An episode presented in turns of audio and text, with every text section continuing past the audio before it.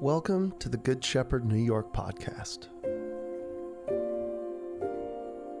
Good Shepherd New York is a community helping New Yorkers embody the love of Christ for the good of our neighbors. For more information, go to goodshepherdnewyork.com. May you be filled with curiosity, grace, and peace as we listen and learn together through this sacred text. And now a reading from the Gospel of John. On the evening of that first day of the week, when the disciples were together, with the doors locked for fear of the Jewish leaders, Jesus came and stood among them and said, Peace be with you. After this, he said, He showed them his hands and side. The disciples were overjoyed when they saw the Lord. Again, Jesus said, Peace be with you. As the Father has sent me, I am sending you. And with that, he breathed on them and said, Receive the Holy Spirit. If you forgive anyone's sins, their sins are forgiven. If you do not forgive them, they are not forgiven. The word of the Lord. Thanks be to God. Thank you, Michael, and good morning, Good Shepherd. Happy Pentecost Sunday. It's it's good to be with you even under these conditions. I'm grateful for your witness and for all my friends who were there. I look forward to seeing you again soon. Before we begin the sermon, let's take a moment to gather ourselves, collect ourselves, and center our hearts for what God is saying.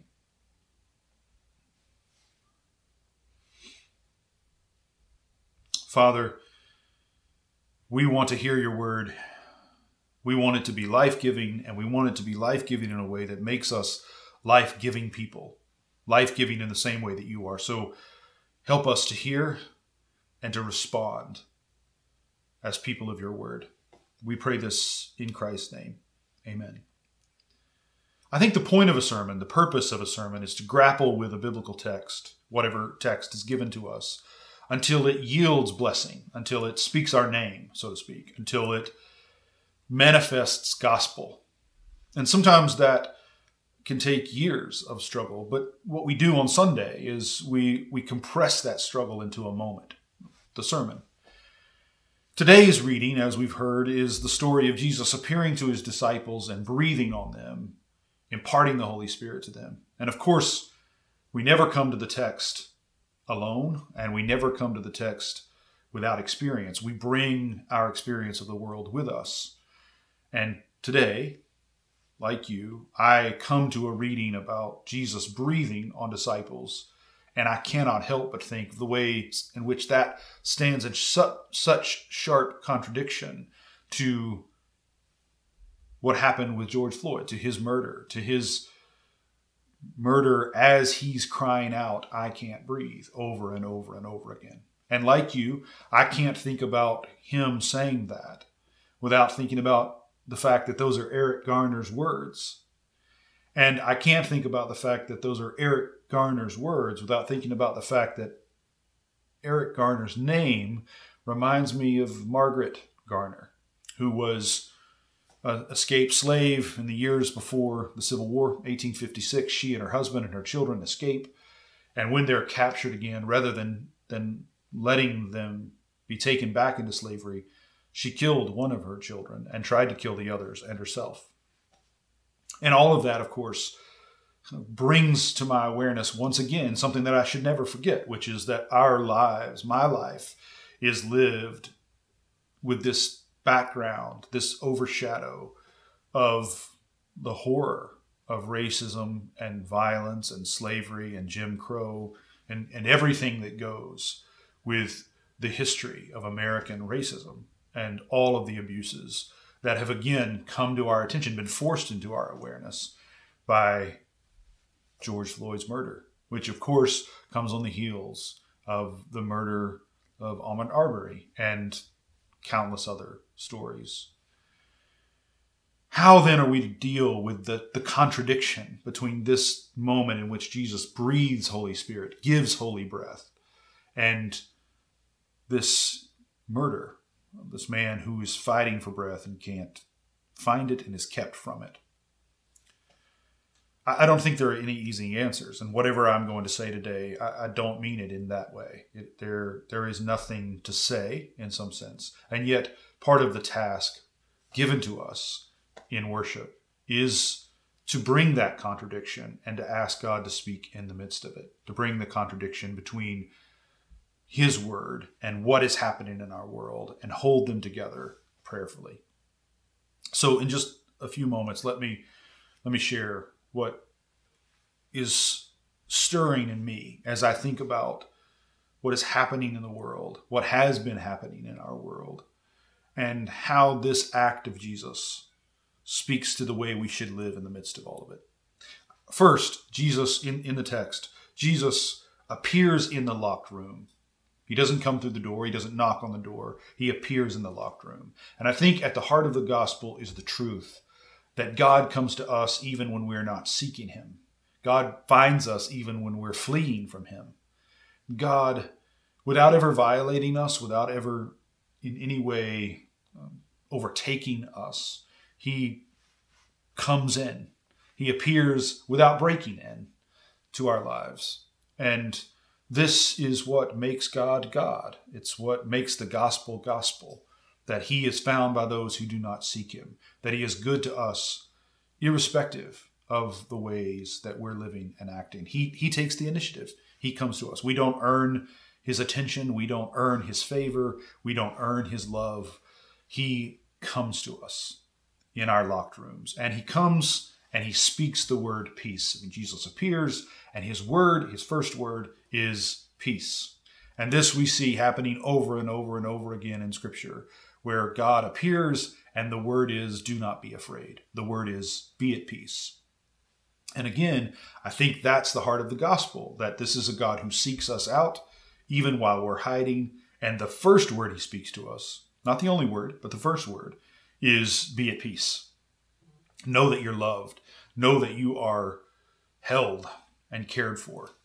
And precisely in that moment of speaking peace and giving the peace that only he can give, he also shows them his hands and his side. And this, too, I think, is at the heart of the gospel that the wounded, suffering, broken are allowed to speak and allowed to speak first. I, think this is this is crucial to what it means to be the church. That not only do we speak up for the suffering, and not only do we speak on their behalf, and not only do we speak to them, but we listen to them. We let the suffering speak. But we not only let them speak, we learn, we are taught by the Spirit to recognize in their voice the voice of Jesus just as we are required and taught, shown how to recognize their voices in his voice, their sufferings in his suffering. So that when he appears in the locked room and shows his hands inside, he is showing himself in identification with all who are suffering. And when we make room for the suffering to speak, we are making room for Jesus to speak. I, think there's a lot that uh, I could say, probably should try to say about that. But let me let me focus specifically on one point, and that is the issue of the anger and the grief that fuels the anger of those who suffer acutely. And I, mean, I think this is true for all of us in various ways. If we suffer deeply, then that eventually yields to grief, and that grief in some ways breaks forth into anger. And when that happens, we need to realize that that anger is also the voice of Jesus' anger and that when he is angry, when he's cleansing the temple, when he's condemning those for their condemning others for their hypocrisy, he his anger, right, is our anger too, just as our anger is his. And I think this is absolutely essential that we understand that anger is holy because anger is human and anger has been lived humanly and divinely in Jesus. Now there are ways we don't want to be angry, but but leave that aside for now. Our anger is his anger, and his anger is ours. And the anger of those who are responding to racism and oppression and abuse and brutality, we need to hear Jesus' voice in that anger. And, and part of it, what it means to be his sheep who know his voice, is to be able to recognize God's anger in the cries of his children as they are abused. And it, it is essential that we learn to do that and, and relearn.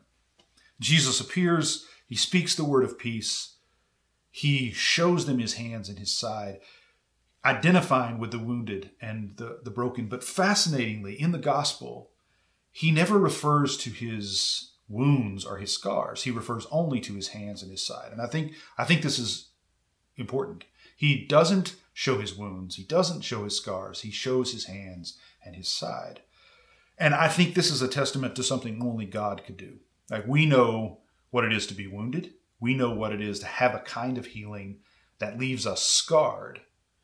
But what Jesus lives and offers to us is the promise that we will be able to live not only through our wounding, but also through our scarring to something beyond that, something that's truly holistic, truly healing in the fullest sense, without erasing what has happened to us, without negating what we've suffered, or in some way blinding us to it, or turning our attention away from it. He will heal us of it, and not us only, of course, but everyone. Right? That that's again at the heart of the gospel. And then after he has shown his hands and his side, he breathes on them and imparts the Holy Spirit. This, I think, is quite obviously him sharing God's own creativity with the disciples. And there are ways in which that is not enough for us. That's not what we want. I mean, what we want is for God to make things right. I mean, the, the cry at the heart of the New Testament, the prayer at the heart of the New Testament is, Come quickly, Lord Jesus, because we want God to make it right. Just like the cry of the prophets in the Old Testament at its heart is, God, how long before you make it right? Still, what God does give us is his own creativity. In the midst of our suffering, in the midst of the brokenness of the world, while we are waiting for the world to be set right, while we're waiting, waiting for God to come and, and make everything right, we have His creativity in us, which is His way of entrusting us to participate with Him in resisting the evil that's in the world, in establishing the kingdom of God in the world. It's it's a way of insisting that we are responsible, not that he's demanding us to respond, but that he's making it possible for us to respond. That by entrusting us with the responsibility, He creates in us the possibility of being responsible. And I think that's, again, at the heart of the gospel. Then, finally, after He has breathed the divine creativity into them, He gives them a second word, and this is the word of mission. He presses them into responsibility. But this, this is where the story slows down and, and seems to break because the disciples don't immediately live into that. They don't, they stay locked up, they stay housed in. That, that divine creativity in them remains locked. And it doesn't break forth until the day of Pentecost. And on the day of Pentecost, it finally does arise out of them. The Spirit kind of forces this release in which that creativity that had been locked up in them, hidden away as they were hiding, suddenly floods forth into the world. And it floods forth in a very particular way. I mean, on the day of Pentecost, the Spirit comes, the apostles, the disciples, their community, they're filled with the Spirit of God. But this is not some kind of religious experience, some kind of private, mystical encounter. It's a very public event. I mean, the Spirit presses them out of the upper room into the temple courts, where everyone who's gathered worshiping suddenly hears them speaking in tongues, suddenly hears them giving voice to God in languages from people all over the world, from, from all the peoples of the world, according to Acts. And that moment in the public square, suddenly Peter realizes that he is in the same public center of attention in which Jesus died. And that he is now responsible to stand up and speak to that. And he does. And he speaks a word that is truthful. It's, it's a word of judgment, but it's a word that opens out on forgiveness. And 3,000 people, we're told, are brought to life, which is very intentional on Luke's part to draw our attention to that number. Because in the Old Testament, after the Spirit is given at Sinai, after the law is given, the, the children of Israel fail to respond to it rightly. And like like us, they they neglect what God has given them and they build the golden calf. And in response to that, there is this judgment in which the priests are required to kill 3,000 of these rebels, these, these people who are unfaithful. And that story is meant to trouble us. And Acts is meant to draw our attention to the fact that in this moment of the Spirit's breaking forth, when Peter stands up as the priest of God, he stands up not with a sword, but with a word, and not to bring judgment only, but to bring the kind of judgment, the kind of truth telling that opens out on peacemaking and justice and forgiveness and reconciliation and life. And 3,000 people are brought to that life. And that's where I want to leave you today uh, with that sense of calling. I want to, to, to say to you and to myself God's creativity has been sown into us. He has breathed into us his life, but not for some private mystical intimacy with him, not so that we can have a spiritual life, but to push us out into the public, to, to put us in the center where evils are happening, where people like George Floyd and George Floyd himself are murdered and abused and mistreated. And God is pushing us into that space. He's entrusted us with his creativity. He's empowered us to be responsible. And now we need to be responsible. We need to step into that moment. And in whatever way that that creativity in us calls us to do, we need to begin to do what can be done to bring this world into alignment with what God wants for this world, to care for people in ways that God wants them to be cared for, to, to bring about the life that He wants them to know. And so on Pentecost, we should celebrate that work of the Spirit and allow the Spirit to push us out into that moment, to let this be a moment of birth, a moment of rebirth, a moment of rediscovering our calling and the creativity God has given us, so that in whatever way we're called to do it, whether it's in writing music or poetry, whether it's in dance or architecture, whether it's in teaching, whether it's in counseling, whatever, whatever your calling is, whatever the creativity of God in you brings you to do, do that in a way that steps into the moment of public responsibility, allows the suffering to speak, champions their cause, brings God's kingdom to bear in the world. That's what it means to be people of Pentecost. Let's pray. God, I pray that we hear your word again so that it's life giving and hear it in such a way that we not only receive your life, but it floods out of us and we become life giving people.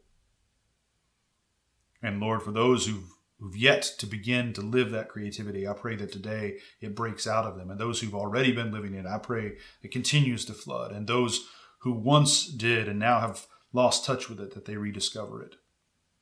Let us be people of the Spirit. We pray this in Christ's name. Amen. Thank you for listening to the Good Shepherd New York podcast.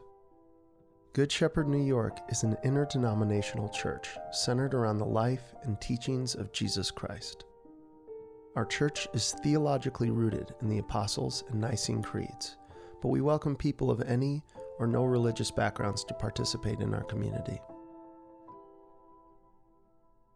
If you would like to support us, please text Good Shepherd NY, all lowercase with no spaces, to 77977. That's Good Shepherd NY to 77977. Or visit our website, goodshepherdnewyork.com. Thank you for listening.